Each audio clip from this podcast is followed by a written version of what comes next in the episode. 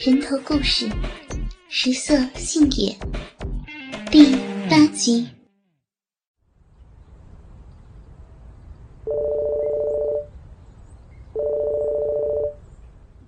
喂，哪位啊？干爹，是我呀，雅静，你不会忘记我了吧？话筒那边的韩建国安静了几秒，才恍然想起了什么一般。从声音中听得出来，韩建国有些兴奋，连忙换了一种口气：“哎呀，是雅静啊！你看我这个记性，哈哈哈！怎么啦？今天怎么想起给干爹打电话了？”“干爹啊，您今天有空吗？我想去，想去看看您呢。”“好呀，晚一些我让我司机去接你吧，你在德月楼等着就行。”对了，你来找我，老张头知道吗？后面这句话，韩建国问得很随意，似乎没有什么不妥，但在雅静听来，却包含着其他的意思。啊，张叔最近忙着给丽丽找工作，忙得不可开交，我都两天没见他了。要不我找一下张叔，让他和我一起来？啊，不用了。让他忙他的吧，你自己过来就好。那我就先挂了，干女儿要来，我得准备一下呀，哈哈哈，对不对啊？挂断了电话，雅静长舒了一口气，然后精心的打扮了一番，独自在宿舍等待着。说是宿舍，但条件已经比起曾经好了不少。最终。雅静选择了一件素雅的白色连衣裙，又简单的化了淡妆。镜子里的她，比往日多了几分姿色。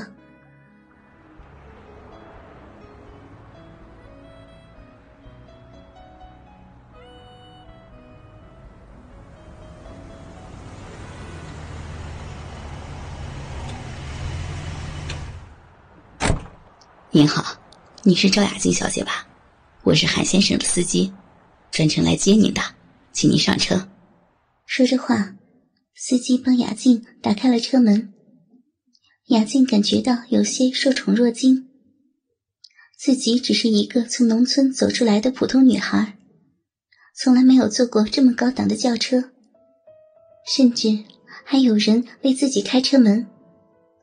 而这一切对于韩建国而言，只不过是九牛一毛。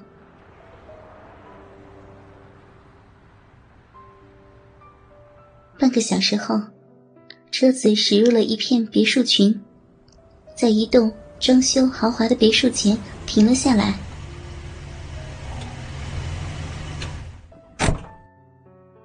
韩建国带着雅静进了屋，一进门，雅静就被震撼到了。眼前的一切只能用极尽奢华来形容了。习惯了后厨的酷暑和油烟。长这么大，雅静还是第一次看到这么豪华的屋子。韩建国带着雅静来到客厅，为她倒了一杯果汁，示意她坐下。两个人随便聊了几句，气氛就陷入了尴尬。许久，还是韩建国打破了尴尬的局面。他起身走到了雅静身边，坐下后。把手放在了雅静的大腿上。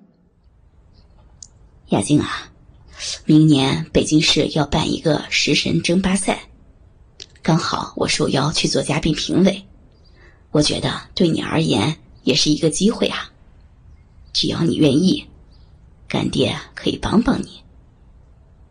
啊，干爹要是真的能给我这个机会，那我真的是做什么都愿意呢。雅静几乎是不加思索的说出了这句话。韩建国听到雅静这样说，也是显得很高兴。与此同时，雅静也是转过了头，目光和韩建国对视在一起。韩建国被雅静身上淡淡的香味儿弄得神魂颠倒，一把将她推倒在了宽大的沙发上。干爹，你好好。着急呀！那天吃完饭，我本来想送你回来的，可是张叔，张叔在，我怕张叔。干爹，你别着急呀，这两天我都可以陪着您。小妖精，等到晚上，干爹不得给憋死呀！让干爹先好好的摸摸，皮肤可真滑呀！来，让干爹先吃吃你的小奶子。韩建国将手伸进了雅静的衣服里，揉捏着她的奶子。一边开始在雅静的粉颈上疯狂的吻着。雅静虽然被张叔操了很多次，但此刻他知道，他不能过于主动，否则很有可能会适得其反。说白了，就是还需要去演，假装自己并没有太多的性爱经历。毕竟，对于韩建国这种身份显赫的人而言。想要找女人很轻而易举，韩建国已经欲火焚身，也不管雅静说什么，手上的力气也越来越大，奶子几乎被揉得变了形。干爹，大的力气啊！轻一点，疼，好疼啊！干爹，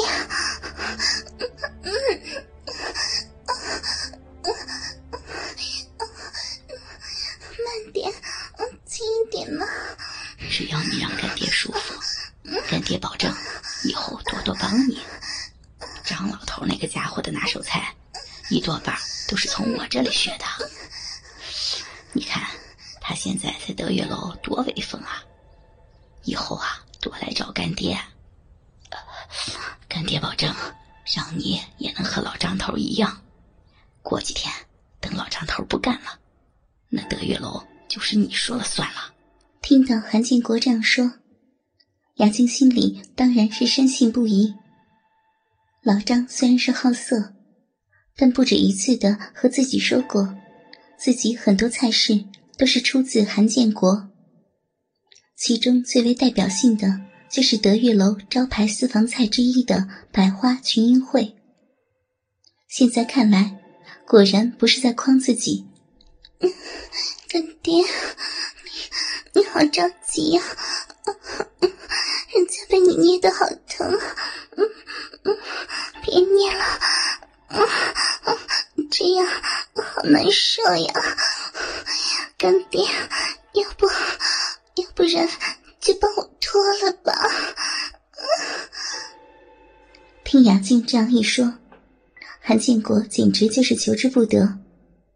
此刻这样被衣服束缚的身体，已经让他压抑不住自己的欲火。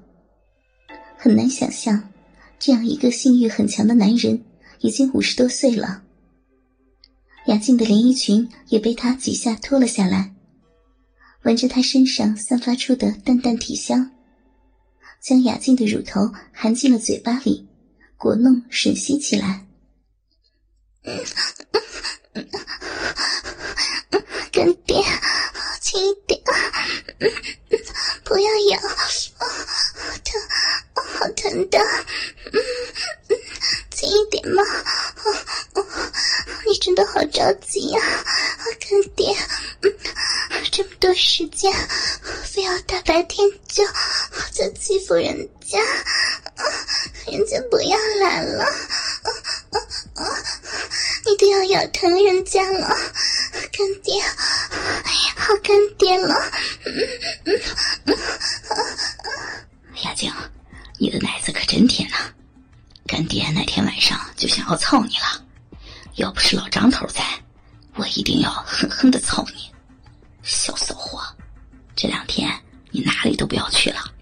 就在干爹这里陪着我，干爹一定把你上下两张嘴巴给你喂得饱饱的。韩建国的舌头在雅静依旧娇嫩的奶子上打着圈舔吸着，几下就让雅静的奶头硬挺了起来，一双手也开始在她的身上四处摸索。最终还是伸向了自己已经觊觎很久的大腿内侧。雅静看着韩建国的眼神，也知道他下一步要做什么。依旧是微眯双眼，假装娇羞的夹紧双腿，